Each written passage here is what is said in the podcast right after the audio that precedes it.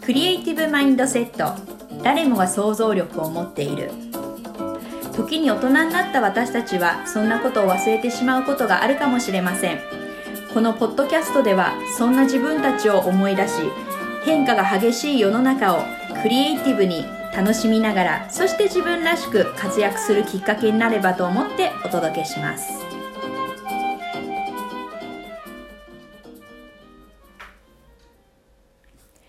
こんにちはエグゼクティブコーチファシリテーターの富取真奈ですこんにちは。外資系ラグジュアリー企業で人材開発をしている山之内彩です。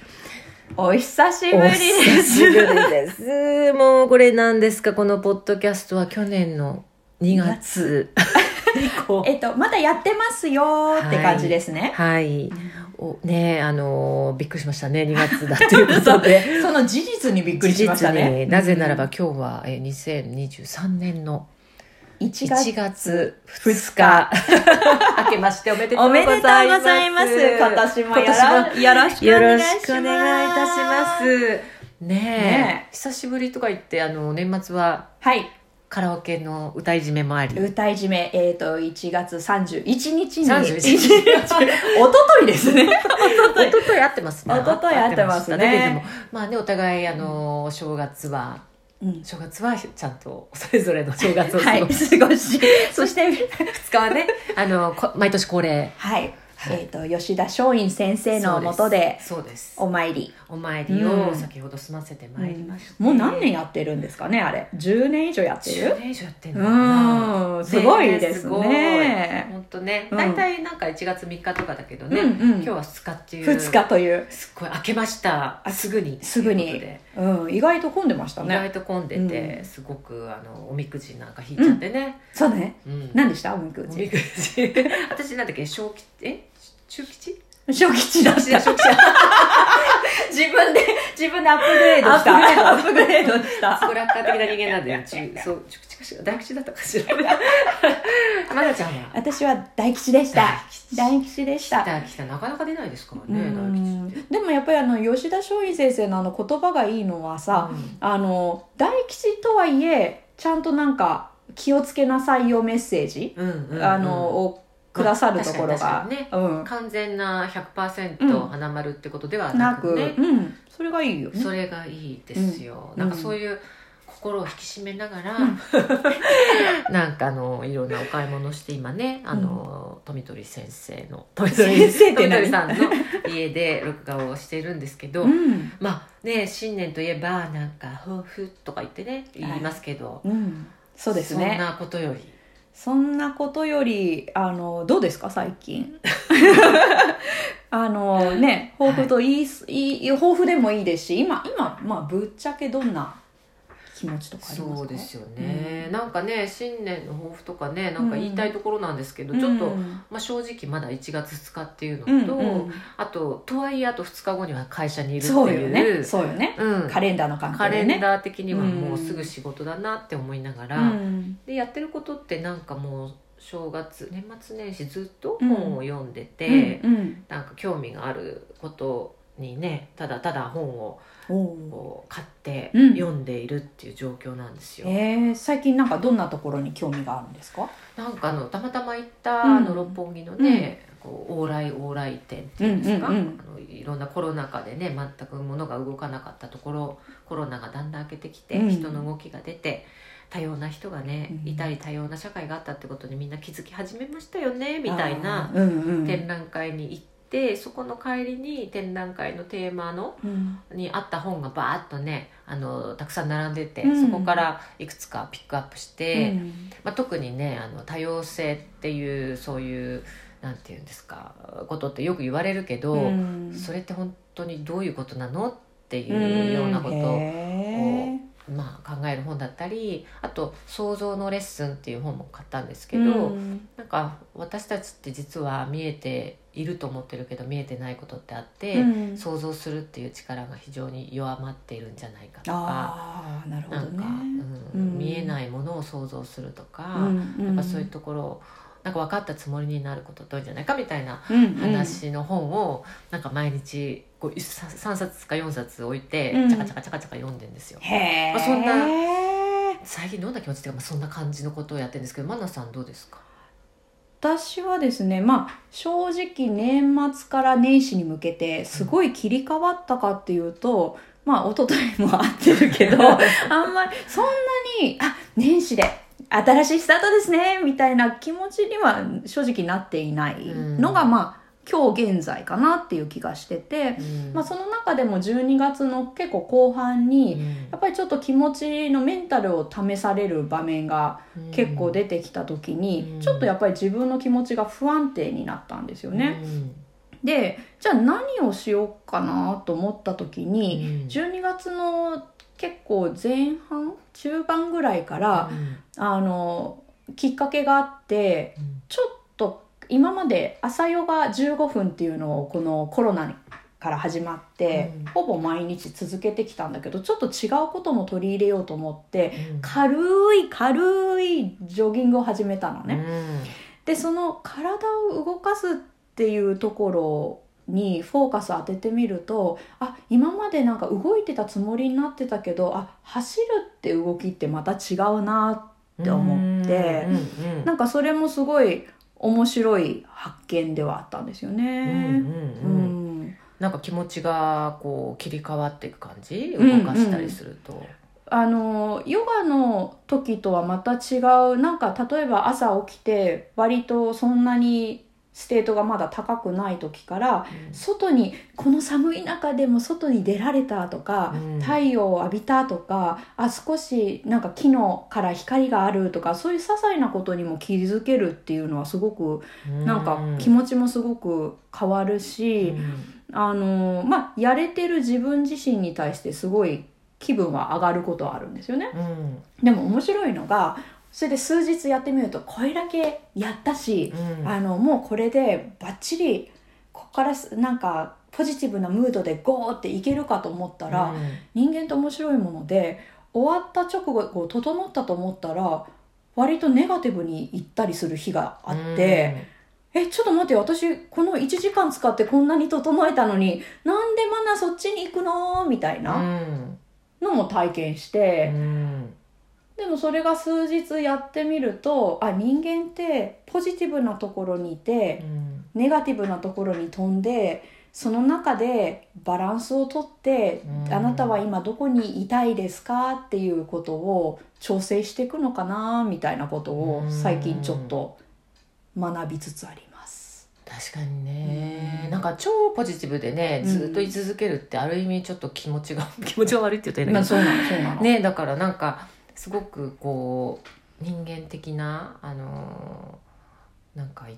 みなのかななんても思いますけどね。うーん。そうね、うん。なんか願わくばね。そっちのポジティブな方にまあ願わくばね。ね、いたいなっていう自分のその期待とか願望もありつつのうん。リアルってやっぱりその光と影とか陰と陽みたいに両方あるよなとか思ってるのが最近かな。うんうんなんか疲れるとねやっぱり体の調子悪くなってとかさ、でもそれがあって、なんか回復していこうってその傷傷口じゃないけど、うんうんうんなんか私も最近あのほらちょっとちゃ若干切って体を あそうですね。手術をなさまあってプ。チ手術をして、うん。自分の傷口を見るためうに、ん。すごく痛みでね、うん。なんかすごく熱を持って大変な状態もあるんだけれども、まあ、治っていく過程がありとか、なんかこう本当に体ってこうなんかこう調整しながら、うん。いい時もあれば悪い時もあるっていう感じなのかなと思っていて。でなんか、まあ、自分もね結構すっごいスーパー明るいうん。山之内彩さんっうん。てうんうお互いねうん割とそういうふうに見られるよね。うん外からは。見られがちの、うん。まあ、確かにね明るい明るさは持ってると思いますけど、うんうん。でもなんかね意外と意外とっていうか、まあ、見えない部分でねうん。自分で、あの非常にこうなんていうんですか割とこう悪いね考えが進んで妄想が、うん。あのいっちゃったりして疲れちゃうことっていうのはあるんですけど、うん。なんかその、まあ、例えばなんですけどなんか不安になった時とか、うん。なんかすごい悪いことが起きてくるんじゃないかとかね、まあ、コロナもそうだけどさ、うん。このままどうなっちゃうんだろうとか考え始めちゃった時うに、ん。どうしてそれをそのそのままねその感情に飲み込まれると、うん。まずいとかって思って、うん。で一瞬がまあね飲み込まれてなんかああでもないこうでもないお酒飲んじゃったりするんですけど、うんでもなんかああーと思ってその時にあでもちょっと待ってよみたいな。なんか、うん。ちょっとこの状態で何が起きてるのか、うんいろんな事実をとにかく調べようみたいな。そしてなんか、まあ、インターネットもね限界あります。なんかいろんな嘘の情報もあるから、うんなんか信頼できる書籍はないかとか信頼できる情報源はないとかって。で一生懸命本とか読んだりいろんな人の話を調べて、なんかいろんな角度で今の現状を見て一体どうなのかって言って考えてる時にすごく非常に楽になってああなるほどね、うん。なんかその話聞くと、まあ、ちょっと前うんちょっと前っていうかだいぶ前になるけどあの大震災の時うん。にすっごいあの情報を情報通。情報通でそんなところまで知っているんだっていう形でいろいろ伺ったのを今ちょっとふと思い出しました。本当ですか？うん。ねあの時もいろいろ調べまくってまして、ジジャーナリストのね知り合いもいたっていうのもありますけど、うんうん。なんか好奇心の方を、うん。に火をつけて着火してうん。不安よりも不安な気持ちはでも不安な気持ちがあるから好奇心が着火するんですけど。あ面白いね。ちょっとそれを教えてください、どういう意味ですか？いやだからなんかあもうなどどういうことなの？なんでこうなの、うん。まあ、なんでっていうのはクエスチョンなんだけど、うん。でもう大変だ大変だ大変だ。じゃあどうしたらいいの、うん。これもクエスチョンなんですけど、うん。どうすればいいのかとなんでこうなってるの？っていうのを調べまくって、うん。まあ最初答えがねすごいないかもしれないんだけど、うん。調べてる過程っていうものに、うん。なんか自分がこうあ癒されていくっていうか。なるほどね。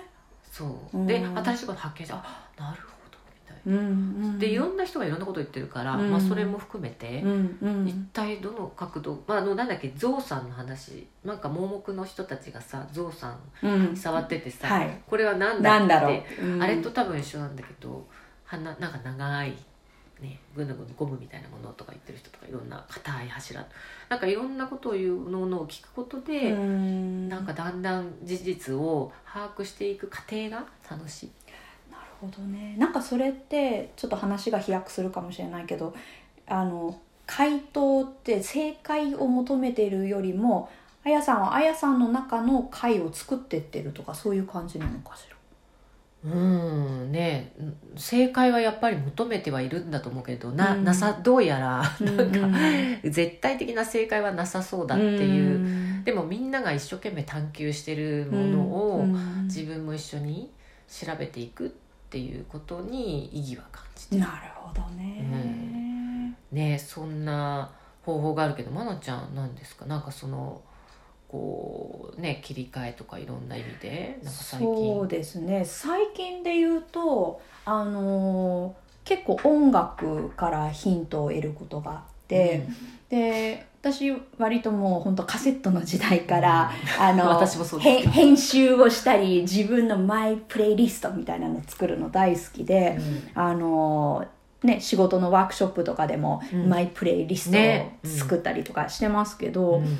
でもなんかそれって自分がこの状態だったらこれ書けるぞって、まあ、割とちょっと予定調和なところがある中で、あの昔はすっごいラジオを聞いていて、うん。最近また久しぶりにその走りながら JWAVE を聞き始めたんですよ。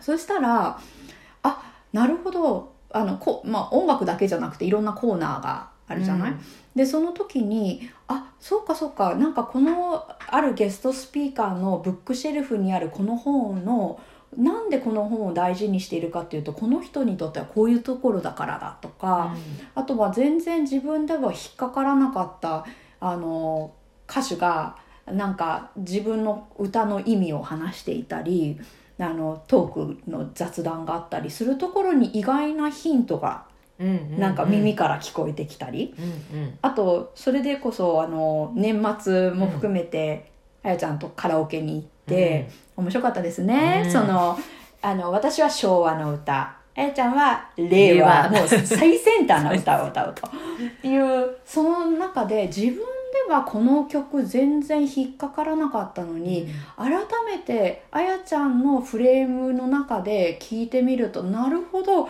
こういうところは面白いよねとか、うん。あのあこの歌詞耳で流れてるんじゃなくて歌詞を聞いてみるとこんな意味があったんだっていうカラオケだと文字が追えるから、いう発見がすごく面白くて多分必要なヒントをキャッチしてる。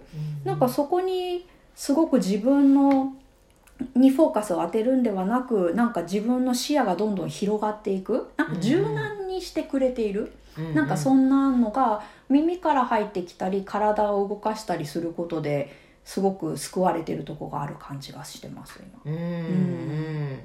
なんかそうだから結局なんか自分のねうん。視野ってやっぱり限られてるから、うん。まあこうやって2人で話すのもそうだけど、うん。うんなんかいろんな人と話したりなんか全然私同じ空間にいても違うもの見てるから、うんそうなんです違ね。うものを見ていることに気づかされたり、うん。なんかそういうことがすごくまた自分のまたなんか考えるヒントとか新しいアイデア生まれてきたりね。ね。するよね。いわゆる私たちの勉強してきた NLP でいうと、ん。その脳内マップっていう、うんうんうんなんか同じもの見てるものとか、うん。聞いてるもの一緒なのにあその人の頭の中の構造だとここをキャッチするのかって思うと、うんうん。ワクワク面白くなったりするよね。ねえ。うん。なんかそういう意味でこう偶然こうねいろんななんか出会いとかっていうのがなんだろう、まあ偶然の出会いというか。なんかうん。こう、すごい重要だなと思いながらも最近は私たちってまああのなんとかプライムとかもそうかもしれないですけどほにゃららプライムとか。なんかこう見たいものをお気に入りってやるとどんどんそれに関連したものが出てきて、ね。うん。で結局アルゴリズムでもう何でもかんでも自分の見たいものとか、うん。なんか視視野に入ってきそうなものしか入ってこないっていうのがちょっと残念な気はしてあれはあれで助かるんだけど、うん。あそこになりきるとまずいなっていう気はしてて、うんやっぱりたまにそのこの間もあの森美術館行ってで本屋さんっていうか本棚をバーッと見て。うんでなんか偶然目についたものまあアンテナは張ってると思うんだけどなんとなく見ててね見てこう拾ったものっていうところからまたすごいうん世界が広がって刺激されるから、そういう意味でクリエイティブマインドセットってなんかこう偶然のねあの出会いをなんかすごい一つ一つ大切にしていくっていうのは重要なのかなって、そう思いますよね。ね本当にうんなんかそれで言うと去年の2022年でやった一つのこととして、うんあのあやちゃんの会社であの、うんイノベーションクリエイティビティのワークショッうんうんプご一緒にさせていただいて、ねもう5年目。まあうん本当に5周年を迎えました、本当。あのね切り口としてはイノベーションクリエイティビティってことでおそらく同じことを2人でだったらや,、やって返しやってもね、うん。別におかしくはない、うん。うん。にもかかわらず毎回なんか あの頭から汗が出るようななんか新たなるチャレンジに挑んじゃうところが、はい。なんか私たちらしい。そうです。自分を追い込む。追い込む追い込む。あなんか前日までねそうね。頭を汗がかきながら当日も書いてました私。本当ね、ん。あのマナさんどうしようとか言って、あのちょっとねドキドキして。私もねうん。当日呼んだゲストがね、うん。自分で一応シナリオは作ったものの、うん。本当そのまま喋ってくれるか分かんないなと思って、うん。どう出てくるかってヒヤヒヤしてましたけど、うん。でもねすごいなんかこう出てきたものにやっぱり乗っかっていくというかやっぱその時代も変わるしね。そうねそこになんか合わせていろいろ自分たちも気持ちも変わるしね。うん。やっぱりそのあの新しくアレンジしていくうん。なんかその参加者そしてゲストスピーカーそして私たちがこうやって一人一人が感じていることがその場に出てみるとなんか違うケミストリーになったり、うんうん。だったらあそれを予定してたけどこれカットしてこっち入れるみたいなことが当日起こったりうね。ん、うん本当なのよね。で参加者もねうん。なんかいきなりなんだっけなんだっけわかあトム・クルーズのマーヴェリックがあトム・クルーズが変わってないことがすごいとか。あいいですなんかよくそういう発言とか うん。ああいうねワークショップにこう出てくるうん。本当に出てくる材料が、それ一つ一つにね自分たちがこうジャズみたいに乗っかってねうん。プレイしていくっていうのはすごい重要で改めてねイノベーションクリエイティビティって即興なんだけど、準備ももちろんするし即興だしでなんかこう新しい可能性に自分オープンでね、いるっていうのはなんか大切だなとそうですね。感じた2022年とそして今の気持ちっていうのあったんですけど、うん。でも改めてね最初に戻っちゃうかもしれないけど抱抱負まではいかないものの今年ねどうしていきたいかっていうところでね。そうですね。なんかちなみにさっきねせっかく吉田松陰先生のところにありがたいのお言葉をいただいあありがたいいおみくじのお言葉をいただいたので、あのそれで言うとどうですか？あやさんなんか。ねうん。私これはどどうだろう。でもあのマナさんは？あそうですね。マわナさんから聞いていいですか？あそうですね。えっ、とね私はねえっ、とまあ大吉だったんですけれども、うんうんあの 中吉とか言って大大吉。だったんですけど、あの結構今喋ったことと同じなんだなって改めて思ったのが大大事をなそうとするならばまず成功するか失敗するかを考えるのをやめなさい。うん。何事も失敗を恐れず利益も考えずにまずは実行してみることが大切ですっていう言葉をいただいたんですね。なので、えー、と1月2日現在としては何かすごい大きな目標でもちろんあのあるプロジェクトとかなんかこういうことやりたいなああいうことやりたいなっていう気持ちはあるんだけどなんかそれをゴールとして設定するっていうよりもさっき言ったみたいにちょっと走ってみるとかちょっと新しい something new なことをプチプチ入れてみると年末までになんかどこに行けるのかなみたいな、うんうん。そんなところをすごく楽しみにしているのとまあメンタルトレーニング的になんか少し弱っていることがあれば考えすぎずにうん。なんかどういうふうにすると自分がよりハッピーなのかなみたいな、うん。そんなことを取り組んでいけたらいいかななんて今今日現在は思ってる感じです。うん。うん。松陰先生のねありがたい言葉はさ、うん。そういうふうにね今現在にちょっと語りかけてくる感じがあってあの、うん。私はちょっと今ね、うん。こ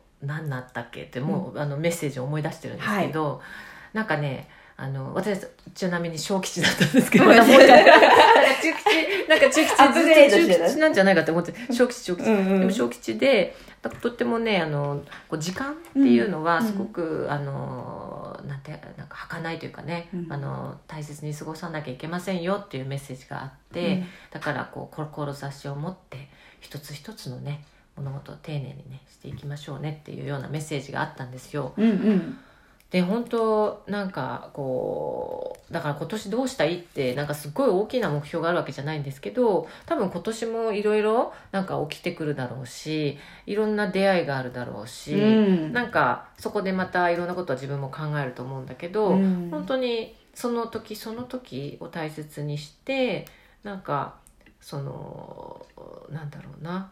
まあその相手にフォーカスっていうか自分だけにフォーカスするんじゃなくてね、うん。なんかこうあいろんな周りに対してこうどういうことができるんだろうかって志を本当大切にして、あの丁寧にねあの1年過ごしていけたらなっていうことを思ってます。いいですね。ね。ということで、ね。今年もどうぞよろしくお願いします。今年も本当によろしくお願いいたします。じゃあここで乾杯にそうですね。恒例の。恒例のね。でも2杯目ですね2杯。目2 杯目の乾杯に入ります。それではまた皆様また聞いてください